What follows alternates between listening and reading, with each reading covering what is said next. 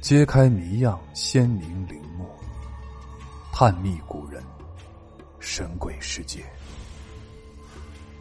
欢迎您继续收听本书新系列《不安宁的亡魂：中国历代盗墓事件》。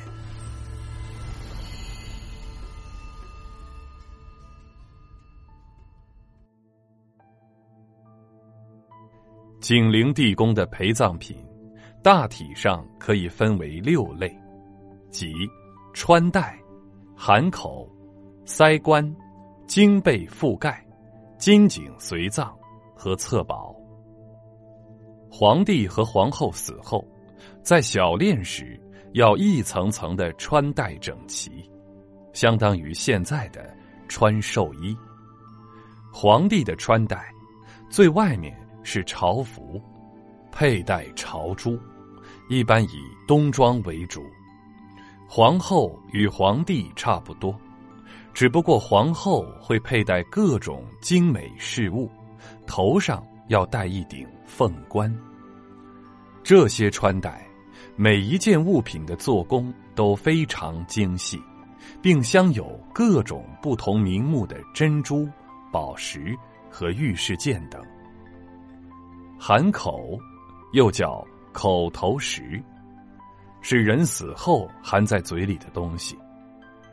从我国春秋时候起，就明确规定：天子含珠，诸侯含玉，大夫含璧，士含贝。到了清朝，主位的含口也有明显的等级区别。皇帝死后含的是玉片。皇后含的是珠类，塞棺就是皇帝死后，在他的棺椁中塞满各种奇珍异宝，以填补棺椁的缝隙。这一部分随葬品就叫塞棺。这些随葬品包括皇帝、皇后生前的日常用品，以及特别心爱的物品。盖棺前。由宫中其他后妃及主要宗室成员赠送的一部分随葬品，先人的遗念。清朝的皇帝和皇后死后，都要盖上陀罗尼经被。经被就是在丝织的棉被上绣上各种咒语和佛像。帝后们盖上这种陀罗尼经被，是对死者的一种安慰。和尊敬，这些经被的做工非常繁复，是佛教密宗的圣品。金井，就是在地宫最里面的墓室安放皇帝棺椁的正下方，有一个洞穴，它的直径有十四厘米，深一点五米左右，这叫金眼极井。这个洞穴。决定陵寝的地宫以及地面建筑的相对位置。清朝的皇帝和皇后特别重视金眼及井，在他们活着时，都要把一些珍贵的心爱的宝贝放到这个井里去，叫做熙攘，是祈福求祥的意思。在清朝，册宝被看得特别重，册。就是册文，是后人对死者一生功德的追述；宝就是刻有谥号的玉玺。景陵地宫里的册宝都是用紫檀木做的，它放在棺椁的外面，在墓室的东西两侧都设有石台，上边放有册宝箱，在册宝箱里放着册和宝。景陵开创了这六种陪葬品的做法，一直到清朝末年，所有皇帝和皇后死后的随葬品，都遵循景陵的这种做法。景陵在历史上曾经遭受了两次火灾。第一次大火发生在景陵的隆恩殿，隆恩殿。是整个陵寝地面建筑中最重要的祭祀场所。隆恩殿面阔五间，建筑面积为七百多平方米。平时，对隆恩殿的保护和管理非常严格。光绪三十一年（一九零五年）二月二十日凌晨，值班的八旗兵正在巡逻，突然发现紧邻的隆恩殿上边冒起了大烟。等到所有的官兵赶来救火时，大火已经无法控制。慌忙中，有人跑进隆恩殿，把已经熏得黑黑的祖宗牌位抢了出来。隆恩殿其他所有的陈设，全部付之一炬。大火一直烧了好几个时辰，最后隆恩殿全被烧落架了。就连大殿的台基、柱石、绕殿的石栏杆，也大部分被烧酥或者被砸断了。大殿前边月台上供奉的铜鹿、铜鹤、铜鼎，这些东西也都被烧得面目全非。雄伟壮观的隆恩殿，变成了一堆废墟。供奉着祖宗牌位的隆恩殿至关重要，必须马上抢修。慈禧太后专门从国库中拨出专款抢修隆恩殿。隆恩殿重修工程历时四年，一直到溥仪继位之后才完工。在当时，只有守灵的人才有机会进入隆恩殿。有一种说法。是坚守自盗，守灵人坚守自盗，为了销毁罪证，一把大火把隆恩殿烧了。还有一种说法是借刀杀人，守灵的官员也是拉帮结派的，分成几派互相倾轧，每一派都想把对方置于死地。其中有一伙就故意点火烧了隆恩殿，然后栽赃陷害对方。想来一招借刀杀人。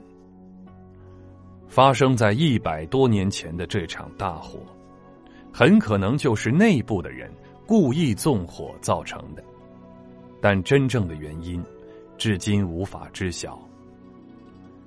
景陵的第二次火灾，发生在景陵的大悲楼。一九五二年七月十四日，清东陵地区电闪雷鸣。突然有一道闪电击中了景陵大悲楼殿脊的螭吻，顿时浓烟四起，火势迅速向四周蔓延。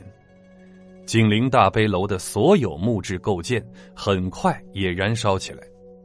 顷刻之间，大悲楼变成了一团巨大的火球，瓦片被烧得乱崩。大悲楼的火光在十千米外都能看见。当时很多东陵附近的百姓纷纷赶来灭火，但根本无济于事。记载康熙皇帝一生文治武功的双碑被烧得破裂了，功德碑的石块满地都是。在惊心动魄的1928年7月的那场东陵大盗案期间，景陵地面建筑。就已残缺不全，一些木件多有盗损。据后来负责重殓的宗室载泽等记忆，景陵小碑亭周围驼云军师，天花板丢失三块，神厨库门窗均失。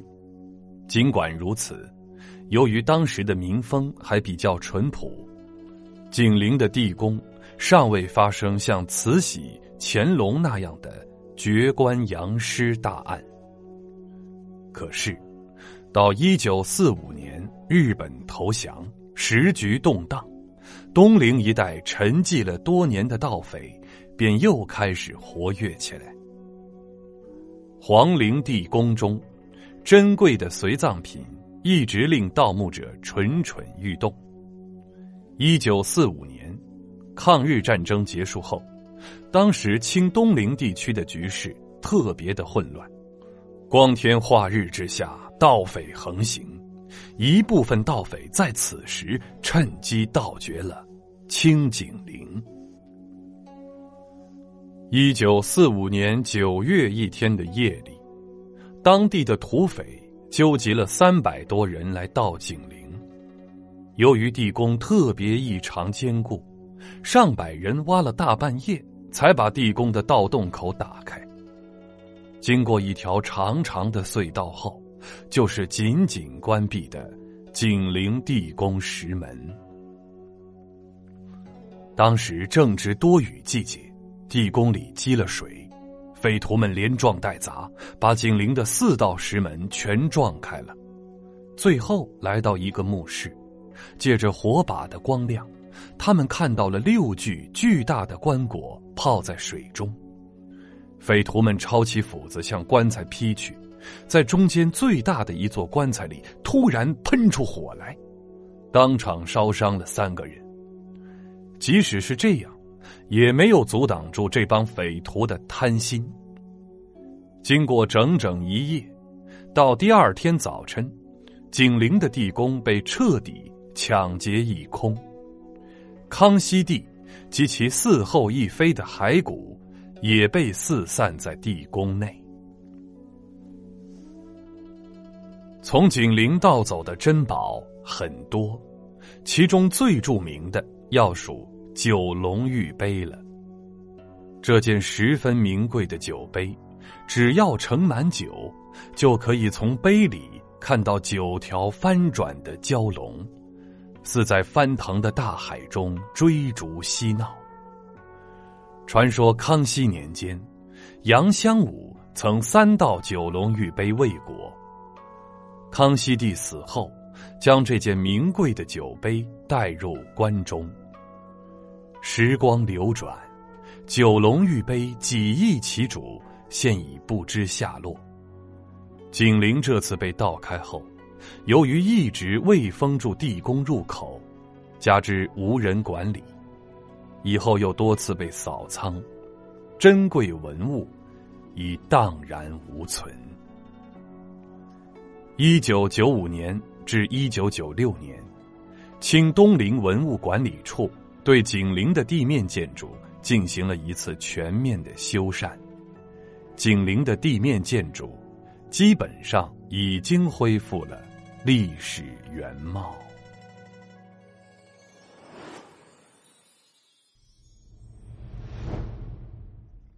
本集的趣味链接：康熙漫谈。康熙的，这是一个大家很熟悉的皇帝了，玄烨啊。那么康熙这个名字是什么意思呢？康呢是安宁的意思，熙呢就是兴盛，万民康宁，天下熙盛。蒙古人呢就称为恩赫阿木古朗汗，或者是阿木古朗汗，也就是平和宁静啊，就是汉语康熙的意义。大家都知道，康熙帝是中国历史上使用时间最长的年号。康熙帝呢在位也是非常长的啊，六十一年。这个记录啊是维持了两百六十五年之后，被日本的年号昭和啊超越了，啊，并成为世界第二长的年号。